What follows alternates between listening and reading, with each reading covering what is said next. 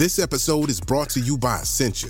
A better you starts with better hydration. Essentia is on a mission to inspire people to do what matters most. Their proprietary ionization process transforms water from any source into ionized alkaline water, providing water that's 99.9% pure with a pH of 9.5 or higher. Essentia overachieving H2O, the number one ionized alkaline water. Shop now. When you need mealtime inspiration, it's worth shopping Kroger, where you'll find over 30,000 mouthwatering choices that excite your inner foodie. And no matter what tasty choice you make, you'll enjoy our everyday low prices, plus extra ways to save, like digital coupons worth over $600 each week. You can also save up to $1 off per gallon at the pump with fuel points. More savings and more inspiring flavors make shopping Kroger worth it every time. Kroger, fresh for everyone. Fuel restrictions apply. I've pushed right to the very edge of the human experience, some the combination of things that no one in, in human history has ever done. And yet it, it's still difficult for people to grasp until you express it in a way that is maybe more familiar or more um, primal. And music is both those things. You're listening to the Science Focus podcast from the BBC Focus magazine team. We're the UK's best selling science and technology monthly, available in print and in several digital formats throughout the world. Find out more at sciencefocus.com or look out for us in your App Store. Hello, and welcome to the Science Focus podcast. I'm Alice Lipscombe Southwell, the production editor of BBC Focus magazine. Chris Hadfield has been to space three times, completed two spacewalks, and visited two different space stations but for many, it is a video of him with a guitar floating around in zero gravity aboard the International Space Station while playing David Bowie's Space Oddity that he is best remembered. In this week's Science Focus podcast, we talked to him about how close David Bowie's vision of space was to reality, the life of a retired astronaut, and how to keep yourself entertained aboard the ISS. Well, I'd like to kick things off by just sort of saying that you've been into space three times. You've you've done a couple of spacewalks. You've been on two space stations. But I think one of the things that sort of a lot of the world outside of sort of um, space fans know you for is your your Bowie song uh, that you did. Why why did you decide to pick up a guitar out in space and record it? Well, I, I pick up a guitar pretty much every day. Um, I, I've been a musician my whole life, in amongst all the other things I've done, and written music and recorded music with lots of people and performed all around the world. So it's natural to play guitar. Um, there's always been music everywhere we've ever explored. You know, the earliest explorers brought brought music with them uh, on board ships and, and things. And um, there have been musical instruments in space almost since the beginning. They had a harmonica on, on Gemini and I mean, music is is fundamentally human. It's it's it's in the caves from forty two thousand years ago on the shores of the Rhine. There are there are hollowed out leg bones of cranes and vultures that people turned into flutes. So so none of that is anything new, and in fact, it's it's vital and necessary for mental health. And and so uh, I played the guitar whenever I I could squeeze in the free time, which wasn't too often on the spaceship. Um, but I they scheduled seven hours or seven and a half hours of sleep a night, and I would steal that time uh, that I was supposed to be asleep to pursue the things that were more personal and taking photographs and writing and and um, and playing music and and so I, I, wrote an entire album of music on the space station called uh, Space Sessions: Songs from a Tin Can, which has done very well. And and when I released one song from the space station a, a, Christmas Carol from a different perspective that my brother Dave and I had written. When it got released on SoundCloud, there was sort of an internet clamoring uh, to do a cover of Space Oddity, which which is both impossible and arrogant to try and cover Bowie. But uh, my son said, "Hey, just give it a shot, Dad. You know what the heck?" And the the song is strong enough and and ethereal enough that it really suited the place beautifully. Just the vocal track and then I had friends on Earth, including Emm Gryner, who used to play in David Bowie's band, had um, friends on Earth put some the instrumentals underneath my voice and guitar that I sent down.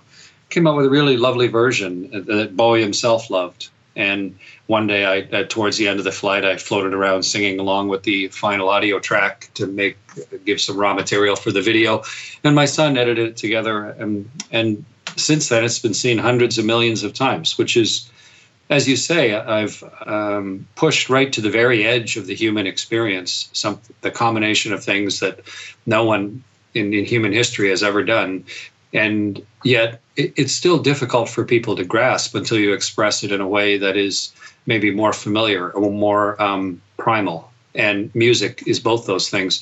And so I, am delighted that um, people can maybe see exploration and see space flight a little more personally, a little more clearly, um, perhaps because uh, because of the way that I, I, had a chance with with Mr. Bowie's immense help to uh, to express it musically. It sounds like it's um, uh, the way you're talking about it. It's, like it's quite emotional uh, thing to do. And there must have been a huge amount of emotion that you've gone through, both just being in the ISS and paying homage to such an incredible song.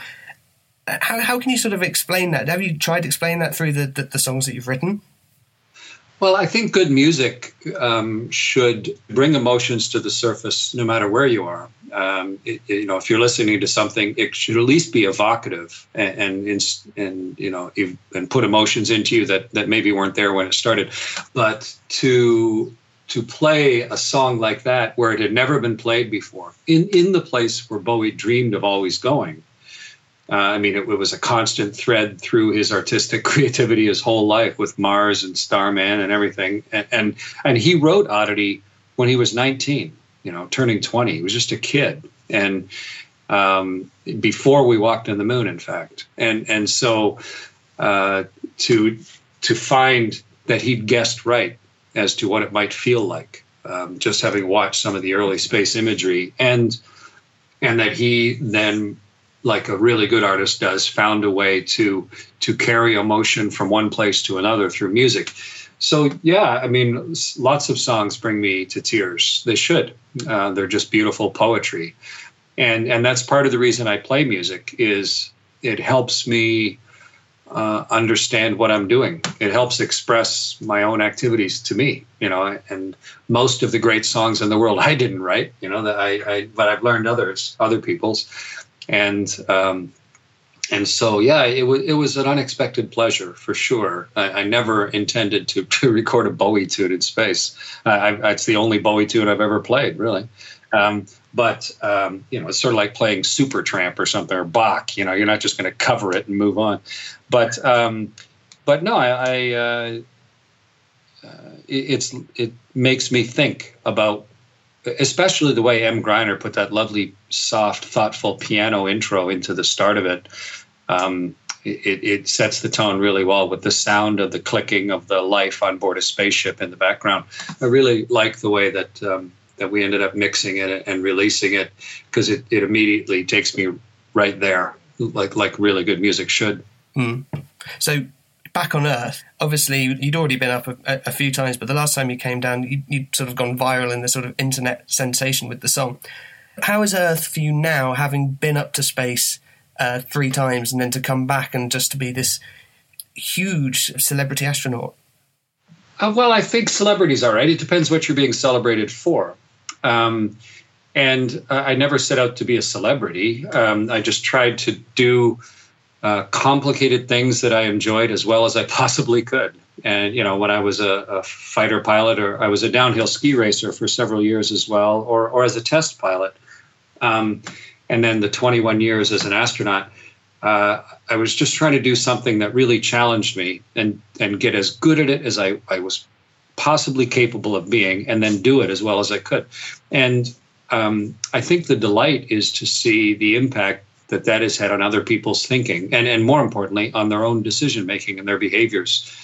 You know i've written three books about it with the same purpose of sharing the experience because it's still so rare and letting other people see what's practical and useful out of those ideas. And uh, i think the number of people that follow me on the various social media outlets has quintupled since i landed um, I, I, had like three quarters of a million people following before uh, Oddity, so it wasn't like suddenly there, there, was a huge change. But but of course that that caught some people's attention, and um, but it's the ideas that matter. There have been lots of astronauts fly in space, Um, but what really matters is are the ideas valid? And are they expressed in a way that that means something and it is personally memorable and are they applicable at an individual level? Is the idea of of uh, seeing the entire world in 90 minutes as one uh, joined place um, how do you how do you set yourself a dream and a goal in life that is probably never going to happen and yet pursue it happily every day for decades and, and stay you know cheerful in, in the pursuit? How do you deal with great success um, and integrate that into the rest of your life and not make the rest of your life pale in comparison you know all, all sorts of ideas and and just the straight raw imagery and and experience itself so yeah I've, i teach at university and uh, i just did a that series on bbc um, called astronauts and the series on national geographic called One Strange Rock, and we're doing. I'm producing a series on YouTube called Rare Earth that we've done 57 episodes of.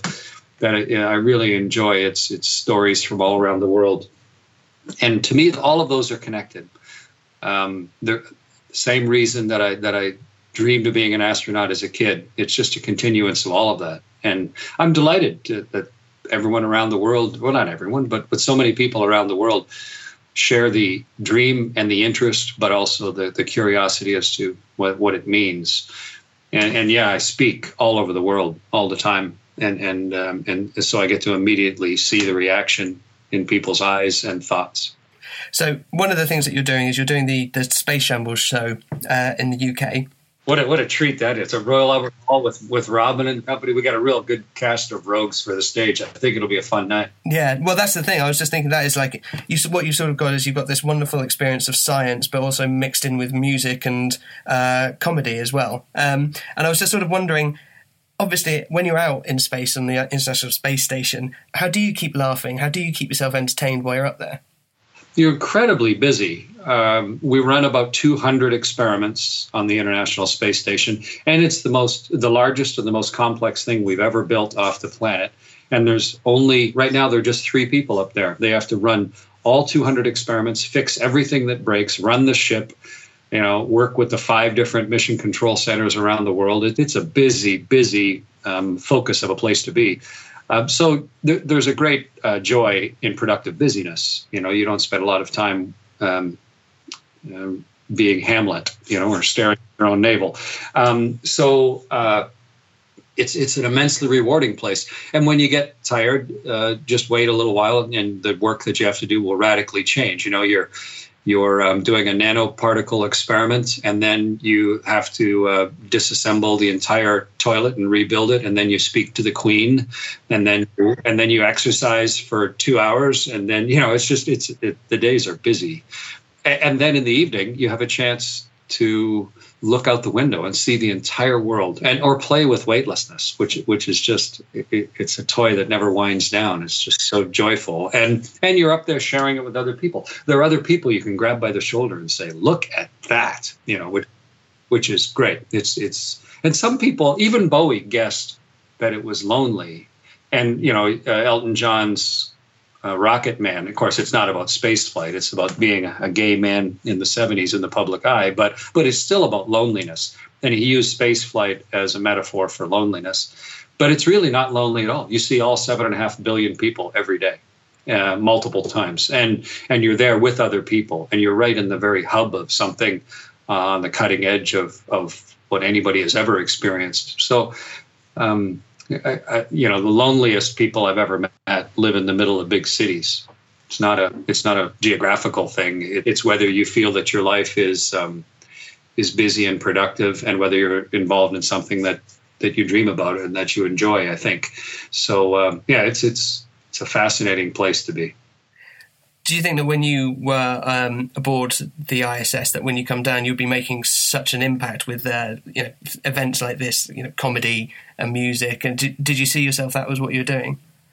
Uh, I've always looked to the future, of course, and my wife and I have been together for almost our entire lives. We met in a high school play um, when when she got she was just turning 15, so I met her when I was just 16 and she was 14. So we've always talked about the future and um, what what to do next. So we've always talked about what to do next, and we've always had different options, and you never have any guarantees at all. Um, but about uh, 10 years ago, when we were about five years away from what we knew was probably time to leave the astronaut office after so many years and move on to something else, we basically said we love all the stuff we're doing right now. And, and it's not space flight that I love or the only thing I love. I was an astronaut 21 years. I was only in space for six months. So it's obviously the rest of the stuff that I really enjoyed. And so we just made up a list of all the things that gave us a, a good feeling about ourselves and made us feel productive and, and, um, uh, like like the the week or the year or the day had been worthwhile, and we said let's try and, and develop a life together that has as many of these things in it as possible. Still have to pay the bills and you know make a living, but at the same time, um, let, us have a life. And so we uh, we made up a list and and had lots of different options, and we've been pursuing them both in parallel and serially since then. And some of them have worked out really well, um, and some have just sort of uh, either not yet happened or or have turned out to be different than we expected, which is great. And we're still tinkering with life, of course. Um, but I think it's delightful that um, I've I've had experiences and and learned things, and have found a way to express them that um, other people find valuable, and and you can just do it in in writing an article for a newspaper, or or uh, through radio, or or um, or writing a book. But to be able to express it musically or or through uh, through poetry or or public performance is to me is great and and uh, I, have always enjoyed public speaking. I, I, won a public speaking contest in eighth grade, and they, they taught me how. And then the military stressed really hard um, public speaking, and you know gave training in it and such. But I think it's a useful skill, like other things. And and so uh, I've gotten to know lots of people very much in the public eye, which which was fun. I, am um, working with Sean Penn right now. He's he's doing a, a TV series, his first TV series called um, The First, where he's the commander of the first crew to Mars. I think it'll air in the fall. They've, they've finished shooting, but um, he called, contacted me out of the blue and said, "Hey, you know, I'm commander of a spaceship, and I know nothing about it, but I've read your book and I've seen your TED talk, and I'd really appreciate it if, if you know if you could spend some time with me and counsel me on how to do this well. And so I've gotten to know Sean pretty well. And, you know, he's he's a really interesting, smart, complex guy. Um, there's a, there's a great public understanding of who he is, which is of course not accurate, but um, but that's you know that's fine. You have to have a persona, I guess, especially in that line of work. But he's he's a fascinating guy to talk to, and it's really nice to compare the public uh, perception of who he is, the the great skill he's shown winning the Academy Awards for acting, but also just to see the problems he has in his late 50s. You know, we're we're about the same stage of life and a lot of the same concerns at life, and so it, it's nice to meet the people. And and you know, I, uh, the Queen and Prince Philip invited us for a sleepover at Windsor Castle, which was a, a, you know a highlight of my life and my wife's life to to get to know them people who've seen and met everyone, who've been in the public eye since birth, basically, and and yet have found a way. Uh, with the un, unrelenting expectation of billions of people to still conduct a life and do things that they're proud of and, and try and live up to their own responsibilities. I, uh, you know, it's lovely to have a chance to meet people like that and, and then compare your own small life and, and the things that you've done and how to perhaps try and do it better the next batch of uh, astronauts that go up, do you think that there will just be uh, engineers and scientists, or do you think there will be more artists and writers and musicians?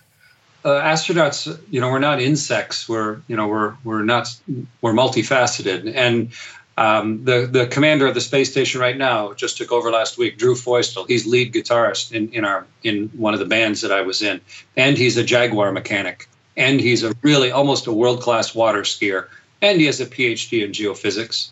And he's the commander. He helped. He did a critical repair during a spacewalk to save the Hubble telescope, and now he's commander of the space station.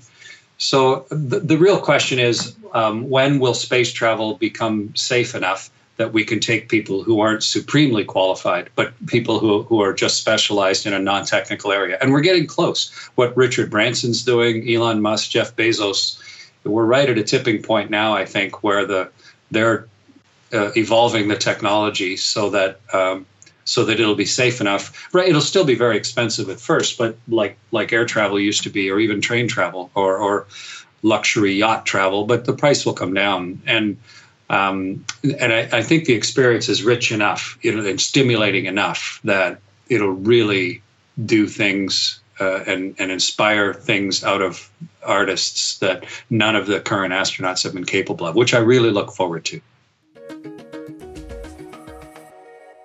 That was Commander Chris Hadfield talking to ScienceFocus.com editor Alexander McNamara. You can hear more from the Canadian astronaut, along with former BBC Focus columnist Robin Ince, space scientist Professor Monica Grady, Apollo astronaut Rusty Schweickart, and comedian Stewart Lee in Space Shambles at the Royal Albert Hall on Friday, the 15th of June. Thanks for listening to the Science Focus podcast.